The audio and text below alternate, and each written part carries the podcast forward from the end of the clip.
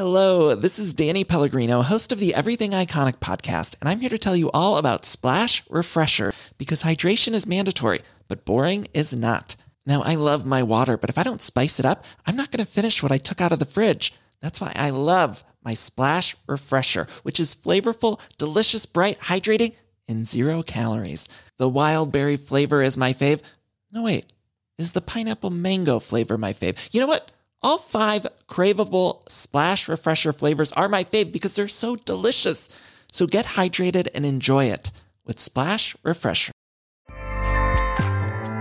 ACAST powers the world's best podcasts. Here's a show that we recommend. The Real Housewives is a guilty pleasure for most, but if you're looking to not feel guilty about that pleasure, tune in to Everything Iconic with me, Danny Pellegrino, where I break down all the messy moments and behind the scenes antics of Bravo's popular franchise. And on Everything Iconic, I also interview celebrity guests like Kelly Ripa, Kiki Palmer, Drew Barrymore, Cameron Diaz, and more about their guilty pleasures, their past work, and so much more. So if you're pop culture obsessed and find yourself watching way too much reality TV like me, tune in to Everything Iconic with Danny Pellegrino wherever you listen to podcasts. ACAST helps creators launch, grow, and monetize their podcasts everywhere. ACAST.com. Nous sommes le 19 août 2017 dans la ville de Fargo, au Dakota du Nord. On a Savannah Greywine, de 22 ans, qui est enceinte de 8 mois, qui se fait approcher par la voisine d'en haut. Elle vient cogner chez elle. Elle a besoin d'aide, est en train de coudre une robe et elle a besoin d'un modèle, d'un mannequin pour essayer sa robe et si ça fait à Savannah, elle lui vendrait pour 20 dollars. Savannah, qui veut rendre service à sa voisine, monte chez elle et ce sera la dernière fois qu'on la verra en vie. Allô Internet, aujourd'hui je vous parle d'une histoire euh, extrêmement tragique. Pour de vrai, c'est super triste, c'est glauque, c'est sans cœur. C'est vraiment une grosse histoire euh, difficile un peu à raconter, mais je pense que c'est important de le faire parce que Savannah mérite qu'on raconte son histoire. Avant de commencer, je veux vous parler euh, d'un collier que j'ai reçu gratuitement là, c'est pas un, un partenariat mais un peu là. Donc c'est une petite clé, c'est super mignon. Et c'est l'organisme Enfant Retour qui fait présentement une campagne. Et moi je suis marraine de l'organisme Enfant Retour, donc ça me fait plaisir de participer. Donc ils vendent présentement ce pendentif qui est plaqué en or ou en argent, tu as le choix. Et euh, 10$ pour chaque collier vendu ira à l'organisme Enfant Retour. Puis je pense que c'est une bonne façon. Si tu veux aider concrètement pour des distinctions, des distinctions d'enfants, je pense que c'est une bonne manière de le faire. Le pendentif s'appelle la clé de l'espoir et ça représente un peu les efforts que l'organisme fait pour pas laisser un enfant sans moyens, sans sécurité. Donc c'est fait par la compagnie Lost and Phone euh, à Montréal pour l'honneur de la journée internationale des enfants disparus qui est le 25 mai il y a ce petit collier là à vendre. Donc je vais mettre le lien dans la barre d'infos, je pense que c'est une très bonne manière d'aider. Et euh, ben voilà, sans plus attendre, lançons-nous dans la vidéo.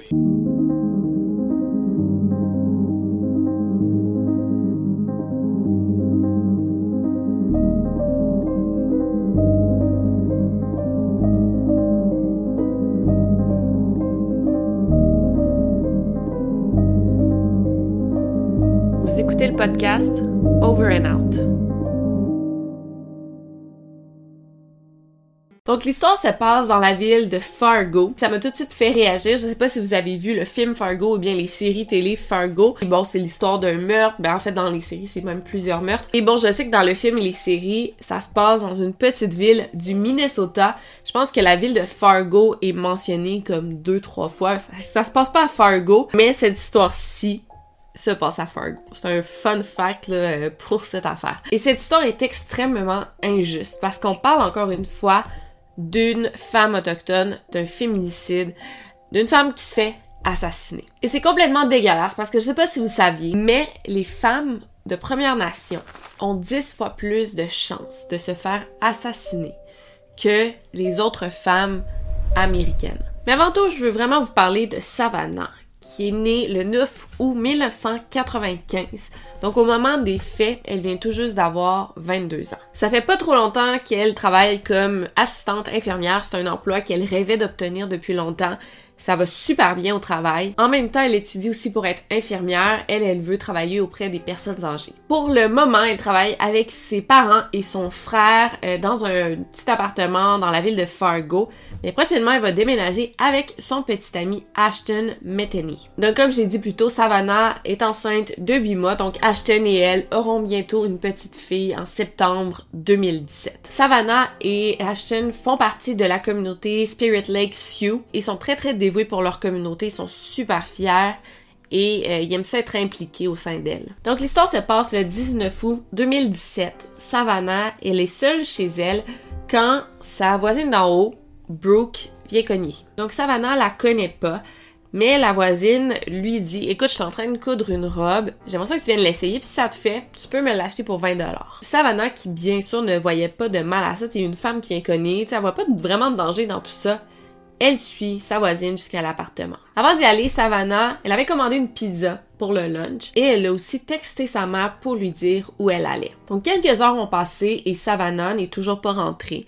Son père, qui commence à se dire, bon, ça fait quand même longtemps qu'elle est partie, qu'est-ce qui se passe, décide d'aller cogner en haut pour voir si tout va bien. C'est Brooke qui répond et elle dit que l'essayage de la robe prend beaucoup plus de temps que prévu, que Savannah redescendrait bientôt. Le père de Savannah, qui est pas vraiment inquiet de la situation, il redescend chez lui. Rendu à 16h30, toujours pas de nouvelles de Savannah, elle est quand même partie le matin, là on est rendu à 16h30.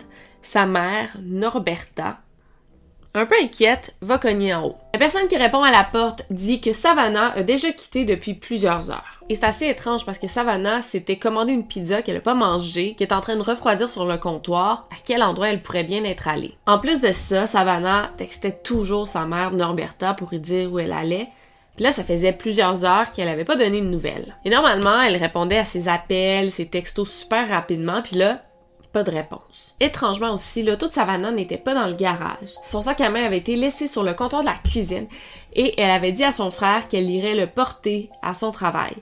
Et là, elle ne s'est pas présentée au rendez-vous. Donc Norberta appelle Ashton, le petit ami de Savannah, pour savoir si Savannah était chez lui. Sais, elle est partie avec l'auto. Elle doit être allée rejoindre son petit ami. Maintenant, il dit qu'il s'était pas vu de la journée. En plus, lui-même était déjà un peu inquiet parce que Savannah et lui se textaient pendant qu'elle était chez sa voisine. Il était en pleine conversation et Savannah a juste comme arrêté de répondre à ses textos. Ça faisait aussi un moment qu'elle n'avait rien publié sur ses médias sociaux alors que normalement, elle était plutôt active. C'est là que la famille Greywine ont comme senti que quelque chose qui clochait et ont tout de suite appelé la police pour signaler la disparition de Savannah.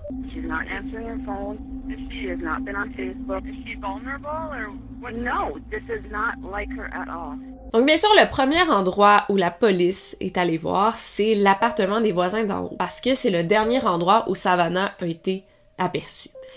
Ils ont fouillé l'appartement, ils n'ont rien trouvé. Avant de continuer, j'aimerais parler des voisins d'en haut, qui sont les dernières personnes à avoir vu Savannah. C'est qui ces gens-là? Donc les gens vivant en haut, c'est un couple dans la trentaine. On a Brooke Cruz, de 38 ans, et euh, son chum, euh, William Owen, de 32 ans. Ils sont reconnus dans le bloc pour être le couple qui se dispute toujours. On les entend toujours crier. C'est vraiment une relation toxique. D'ailleurs, les deux ont déjà été arrêtés à quelques reprises à cause de leur dispute qui était trop violente. Savannah les connaissait pas, mais Brooke a déjà offert à Savannah de fumer euh, du cannabis avec elle. Savannah a refusé. C'est comme leur seul contact qu'ils ont eu. Ils sont quand même connus du département de police de Fargo. Euh, Brooke qui a sept enfants de partenaires différents. Elle s'était faite poursuivre par l'un de ses ex-conjoints parce qu'elle voulait pas la garde de son enfant et elle payait pas de pension. En fait, elle s'occupait d'aucun de ses enfants et elle payait aucune pension. elle s'est aussi fait arrêter à d'autres reprises. À 23 ans, elle s'est fait arrêter pour la première fois pour avoir écrit des faux chèques. Elle est allée en prison et plus tard, elle est retournée en prison parce qu'elle avait pas euh, respecté les conditions de sa libération conditionnelle. Elle a aussi été arrêtée en Australie pour avoir agressé son conjoint avec un couteau. Et puis elle était vraiment obsédée par le true crime, les tueurs en série, mais ça on va en parler un petit peu plus tard. De son côté, William avait aussi deux enfants dont il avait perdu la garde euh, six ans plus tôt. Il avait été reconnu coupable pour avoir fracturé le crâne de son bébé. Il avait 25 ans à l'époque puis a été chargé pour négligence et abus d'enfant. Donc ça fait environ cinq ans que le couple vit ensemble. Donc c'est chez ces gens-là que Savannah est allée. C'est comme s'il était carrément entré dans la gueule du loup. Donc là, Savannah est portée disparue. On parle d'elle sur les médias sociaux et sa photo est distribuée partout. A aussi euh, son affiche de disparition qui est accrochée partout dans la ville de Fargo. Malheureusement, ça change rien. Les indices qu'on donne sont pas vraiment justes. Il n'y a rien qui avance. Le 20 août, les policiers retournent encore une fois fouiller dans l'appartement de Brooke et William. Trouvent rien. Il y a un autre voisin du bloc qui parle à la police et qui dit que la journée du 19 août, vers 1h30, 2h de l'après-midi, se rappelle avoir entendu vraiment beaucoup de bruit qui provenait de la salle de bain et encore plus juste qui provenait de la baignoire. Il entendait comme des gros coups, des bang, bang, bang. Puis là, il se disait, voyons, c'est quoi? Les bruits ont duré un bon 15 à 20 minutes, puis après ça, il y a la douche qui est partie. Après, il n'y a plus rien entendu. Avec ces informations et un autre mandat de perquisition, les policiers sont retournés pour une troisième fois dans l'appartement des voisins d'en haut. On est rendu le 24 août. Ça fait maintenant cinq jours qu'on n'a pas de nouvelles de Savannah. Donc, il est 10h05 quand les policiers pénètrent l'appartement. Et là, ils voient un nouveau-né. Un bébé qui est couché sur le lit. Les policiers qui avaient jamais vu, remarqué que Brooke était enceinte, ont tout de suite suspecté que l'enfant pouvait appartenir à Savannah. Immédiatement, Brooke est arrêté et William aussi à son travail. We're just gonna head down to the Florida police station, man. Sounds good. All right. Well, sounds like but Yeah. Le couple admet tout de suite que leur bébé appartient bel et bien à Savannah, mais qu'ils savent pas où est Savannah. Bon, mais la petite fille est confiée à son père, évidemment, à Ashton. Pendant que les policiers continuent à chercher la femme disparue, il y a un test ADN qui confirme que le bébé appartient bel et bien à Savannah Greywine. Donc, il y a plusieurs personnes qui sont assignées au dossier quand même, 35 détectives, 4 sergents, 2 lieutenants, un chef député, des patrouilleurs, des chiens pisteurs, 3 avions et des plongeurs. Donc, on met vraiment la totale pour retrouver la jeune femme. En plus de ça, il y a plusieurs internautes, plusieurs gens de la communauté du true crime qui ont différentes théories sur ce qui pourrait arrivé. Donc certains croient que Savannah a décidé de s'enfuir, de fuguer en quelque sorte. Hello, this is Danny Pellegrino, host of the Everything Iconic podcast, and I'm here to tell you all about Splash Refresher because hydration is mandatory, but boring is not. Now, I love my water, but if I don't spice it up, I'm not going to finish what I took out of the fridge. That's why I love my Splash Refresher, which is flavorful, delicious, bright, hydrating, and zero calories. The wild berry flavor is my fave. No, wait, is the pineapple mango flavor my fave? You know what? All five craveable Splash Refresher flavors are my fave because they're so delicious. So get hydrated and enjoy it with Splash Refresher. Parce que Savannah avait publié des vidéos d'elle où elle disait, genre des genres de stories où elle disait que elle était plus capable d'être enceinte, elle était complètement fatiguée, Euh, elle parlait des factures qui s'accumulaient, sa santé qui se détériorait, qu'elle était juste genre vraiment fatiguée d'être enceinte. Donc il y en a qui se sont demandé si Savannah avait volontairement donné son bébé au voisin d'en haut pour juste fuir sa vie. Il y avait aussi une autre rumeur que quatre hommes avaient enlevé Savannah, mais la rumeur a bien vite été démentie. C'est le 27 août, à 17h45, que deux kayakistes sont en kayak sur la rivière Rouge, qui font une bien triste découverte. Ils découvrent le corps d'une femme enveloppée dans un plastique et attachée avec du ruban adhésif sur une grosse euh, bûche de bois. La police a vite été appelée et bien sûr, vous le devinerez, c'était le corps de Savannah qu'on venait de découvrir. Après avoir retrouvé le corps de Savannah, Brooke a avoué ce qu'elle avait fait. Et attention, c'est complètement horrible. Donc quand Savannah est montée à l'appartement, Brooke s'est tellement disputée avec elle qu'elle l'a juste poussée. Savannah est tombée et elle s'est cognée la tête sur le lavabo dans la salle de bain. Elle a perdu connaissance et c'est à ce moment-là que Brooke est allée dans la cuisine pour chercher un couteau.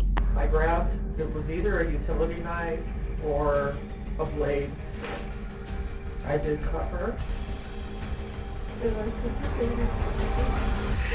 Avec le couteau, elle a coupé le ventre de sa victime pour pouvoir en extraire le nouveau-né, le bébé. Et notez bien que dans tout ça, Savannah était vivante. Bon, elle était inconsciente, des fois elle revenait à elle, elle était genre, elle se demandait ce qui se passait. Après, elle reperdait connaissance, donc c'est complètement dégueulasse. Après toute l'opération, Brooke a nettoyé la salle de bain de fond en comble pour faire disparaître le sang. Quand William est rentré, Brooke tenait juste un bébé entre ses mains. Puis elle a dit à William, c'est notre bébé. Quand William a demandé si Savannah était en vie, Brooke a répondu qu'elle savait pas. Ensuite, elle a demandé de l'aide à son conjoint pour régler la situation, ce qu'il a fait. Donc, il a quitté la salle de bain, il est revenu avec une corde qu'il a serrée autour du cou de la jeune femme. Donc ça, ça a été ses derniers instants de vie. Elle est morte, ensanglantée avec son bébé qu'on venait de lui arracher, étranglée dans la salle de bain, pleine de sang d'un inconnu. Apparemment qu'après avoir commis l'acte, William a dit si elle était pas morte avant, elle l'est maintenant. Après ça, le couple a caché le corps de Savannah dans un garde-robe en attendant qu'il termine de nettoyer la salle de bain. Donc la question qu'on se pose tous dans cette histoire-là, c'est pourquoi ils ont fait ça? En fait, Brooke et William, ça allait pas si bien. Euh, William voulait laisser Brooke et pour retenir son chum, Brooke a dit qu'elle était enceinte. You told I a lie. did get over You told Will a lie that you were pregnant. No, I You was saw how pregnant. You No, to keep him no, around. that's not true. You thought he was going to leave you. You- No. You couldn't give him a baby. No, that's not true. You knew it. I thought he was gonna leave me if I couldn't give him a baby. Évidemment, c'est un mensonge parce que Brooke n'était plus capable d'avoir d'enfant. Quand William a appris le mensonge de sa copine, il était en Et là, en colère, il a dit Ok, t'es pas enceinte, produis-nous un bébé. C'est là que Brooke a mis en place son plan diabolique de voler le bébé de sa voisine d'en bas. William pensait jamais qu'elle assassinerait une femme pour lui donner un bébé, tu sais. Et je pense pas que quand il a dit produis-nous un bébé, il pensait qu'elle allait vraiment faire un plan pour avoir un bébé, là, tu sais. Peut-être qu'il a juste dit ça comme ça. Si cette version des faits-là est vraie. Et tu sais, il faut savoir que Brooke, elle a toujours été obsédée par la mort, mais aussi par la grossesse. Brooke avait un journal intime où elle parlait toujours de bébé.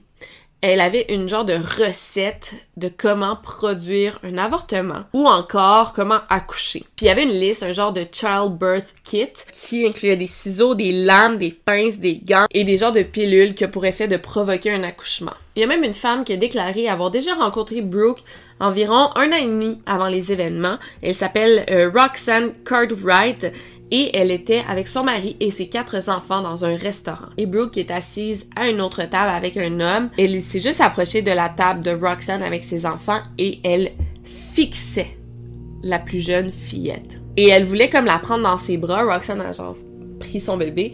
Puis Brooke faisait juste dire c'est exactement ça que je veux. Et le frère de la fillette qui était visiblement troublé, il a juste dit ah c'est ma sœur, c'est Sophia. Et Brooke, elle a dit ok c'est Sophia, c'est ça le nom, c'est exactement ce que je veux. Elle avait genre des gros yeux et fixait, fixait la fillette. Il y a même d'autres clients du restaurant qui ont remarqué que c'était weird. Tu sais, pour que d'autres tables remarquent qu'il y a quelque chose qui se passe, il faut vraiment que ça soit étrange. Il y a aussi un ex-mari de Brooke qui a déclaré, qui se rappelle, que Brooke était obsédée avec les tueurs en série. Elle avait euh, étudié en psycho et avait même fait sa thèse sur les tueurs en série, donc elle aimait vraiment tout ce qui était true crime. Elle lisait tous les livres sur le sujet, sur les meurtriers, sur les tueurs, et elle connaissait genre les fun facts par cœur. Mais tu sais, en même temps, moi aussi je suis comme ça, puis je vais pas tuer une femme, tu sais. Fait que je pense que c'est juste un fait étrange dans tout l'ensemble, mais probablement que tous ceux qui m'écoutent doivent avoir une genre de fascination pour le true crime.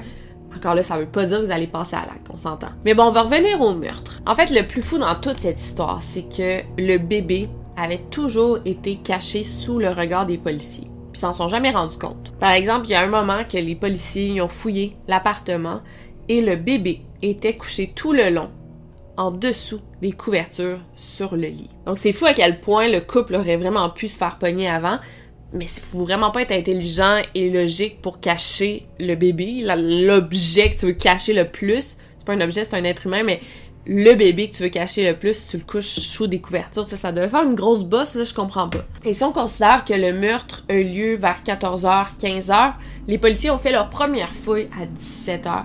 Puis ils avaient eu le temps de vraiment tout nettoyer. Et quand ils pensent, ils ont quand même mal fait leur fouille parce que et le corps de Savannah et le bébé étaient dans l'appartement aux deux premières fouilles. C'est le 21 août, assez tôt le matin, que le couple a mis le corps de Savannah dans leur Jeep. Ils ont conduit sur un petit pont au-dessus de la rivière Rouge et l'ont lancé dans l'eau. C'est six jours plus tard que son corps a été retrouvé. Horriblement triste. Donc le procès a été un petit peu compliqué parce que à aucun moment William savait que Brooke allait tuer un enfant. Tu sais quand il a dit produit un bébé, il pensait pas qu'elle allait tuer une femme pour lui enlever son bébé. On s'entend? Fait qu'on peut pas dire que c'était meurtre au premier degré, meurtre prémédité, tu sais. Je le crois, mais en même temps, c'est quand même lui qui a étranglé Savannah. Mais, apparemment qu'en prison, Brooke se vantait d'avoir elle-même étranglé Savannah. Donc là, on se demande c'est qui qu'on devrait croire. Et aussi, un autre fait, c'est qu'on sait pas si elle est morte étranglée ou elle est morte vidée de son sang. Finalement, le résultat final, ça dit meurtre par homicide, mort par homicide, mais on sait pas c'est quoi la cause exacte. Le 2 février 2018, Brooke a été condamnée à la prison à vie sans possibilité de libération. William, lui, a été condamné à la prison à vie. Il est allé en appel et il a gagné en Cour suprême. Il a été condamné à 20 ans de prison. Pour finir euh, sur une note positive, la petite fille qui a maintenant 5 ans s'appelle Hazley Joe et malgré tout ce commencement de vie, ma foi, horrible, ben ça reste une petite fille qui est quand même vraiment en santé. Elle est super belle, elle est heureuse, elle vit avec son papa à temps plein, Ashton de 22 euh, ans, qui a eu son enfant quand même jeune. Sans la présence de la mère, ça a dû être difficile pour lui. En plus, qu'il était en deuil de sa femme, c'est vraiment triste mais la petite va bien. Aussi, une autre belle nouvelle dans toute cette horreur, c'est que suite à la mort de Savannah, il y a eu le Savannah Act qui a été établi aux États-Unis, qui a été signé par euh, le président Trump. Ça a comme but d'améliorer l'accès à l'information pour les communautés des Premières Nations et de créer des protocoles standardisés pour les affaires de disparition et de meurtre des femmes autochtones. Donc on peut se demander est-ce que de 2018-2019 à 2022, la situation s'est améliorée? Je crois pas. Je suis pas sûre. Parce qu'écoutez ça, tu sais, les femmes autochtones ont deux fois plus de chances d'être portées disparues que les autres femmes, même si elles sont beaucoup moins nombreuses. Et comme j'ai dit plus tôt, elles ont aussi dix fois plus de chances d'être assassinées. C'est une situation qui est terriblement alarmante, c'est la même chose au Québec. Fait que c'est difficile un peu de parler de des histoires comme ça euh, et d'en choisir quelques-unes parce qu'il y en a tellement et ce sont toutes des tragédies au final. Mais voilà, je voulais parler de l'histoire de Savannah euh, si vous avez apprécié cette vidéo, si vous aimez mon travail, laissez-moi un thumbs up. Je remercie à tous d'être là chaque dimanche pour laisser des commentaires. Je remercie à tous d'être là, de laisser des commentaires chaque dimanche, c'est super gentil. Et sinon, euh, n'oubliez pas de garder l'œil vert, on se voit la semaine prochaine. Over and out.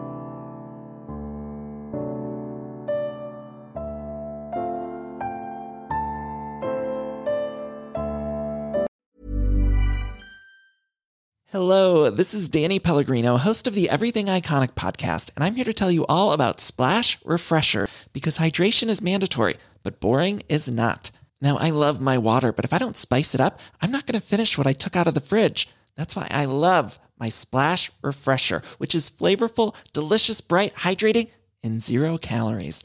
The wild berry flavor is my fave. No, wait, is the pineapple mango flavor my fave? You know what? All five craveable splash refresher flavors are my fave because they're so delicious. So get hydrated and enjoy it with Splash Refresher. ACAST powers the world's best podcasts. Here's a show that we recommend.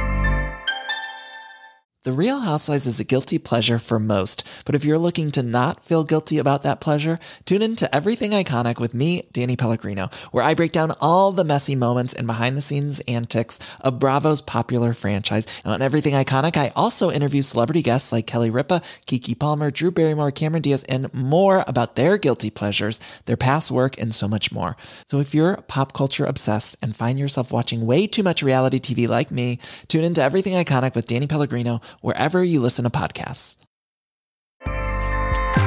ACAST helps creators launch, grow, and monetize their podcasts everywhere. ACAST.com.